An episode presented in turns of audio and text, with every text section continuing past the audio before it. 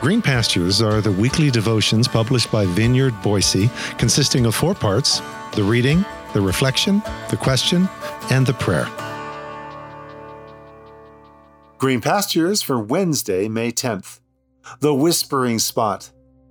Today's scripture reading is found in Psalm 51, verse 6 from the New International Version, which reads, You desire truth in the inward being. Therefore, teach me wisdom in my secret heart. This is God's Word. And this is Mark's Word, specifically Mark Batterson from his book Whisper How to Hear the Voice of God, because it so well complements the work of Pete Greig in his book How to Hear God. I mean, it's a really a good follow up read if you wish to pursue all this further. I'll be leaning into Whisper from, for the next day or two, perhaps. Batterson writes, when I first toured the Capitol more than two decades ago, our guide revealed a secret that wasn't really a secret the whispering spot. He stood on one side of Statuary Hall while our group stood at the other side. Then he spoke in a whisper, and sure enough, we could mysteriously and miraculously hear the echo of his voice all the way across the room, as if he were just inches away.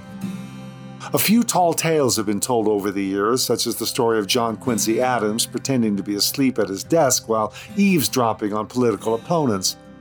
Those stories can't be corroborated, but the physics can. The circular walls and dome ceiling of Statuary Hall allow whispering waves to travel the circumference of the room in unusual ways. I don't know if Dr. William Thornton, the designer of the Capitol building, intended that acoustical effect. And because of the altered configuration of the room, the echoes actually occur in different places now than they did when it was the House chamber. But the reality is this if you stand in the right spot, you can hear a quiet whisper all the way across the room, even if it's noisy. And that's true even in the month of May, when it seems every eighth grader in America visits the nation's capital in a class trip. When I look through the Bible, I see whispering spots everywhere. For Abraham, it was the oak of Mamre. For Isaac, it was the well outside Nahor. For Jacob, it was Bethel. For Moses, it was a burning bush. For Joshua, it was Gilgal. For Gideon, it was the oak tree in Ophrah. For Samuel, it was the tabernacle at Shiloh. For David, it was the cave of Adullam. For Elijah, it was Mount Carmel. For Mordecai, it was the king's gate at the citadel of Susa. For Ezekiel, it was the Kebar River. For Daniel, it was an upstairs window facing Jerusalem. For Jonah, it was the belly of a whale. Okay, great fish. Let me be clear about one thing before we go any further.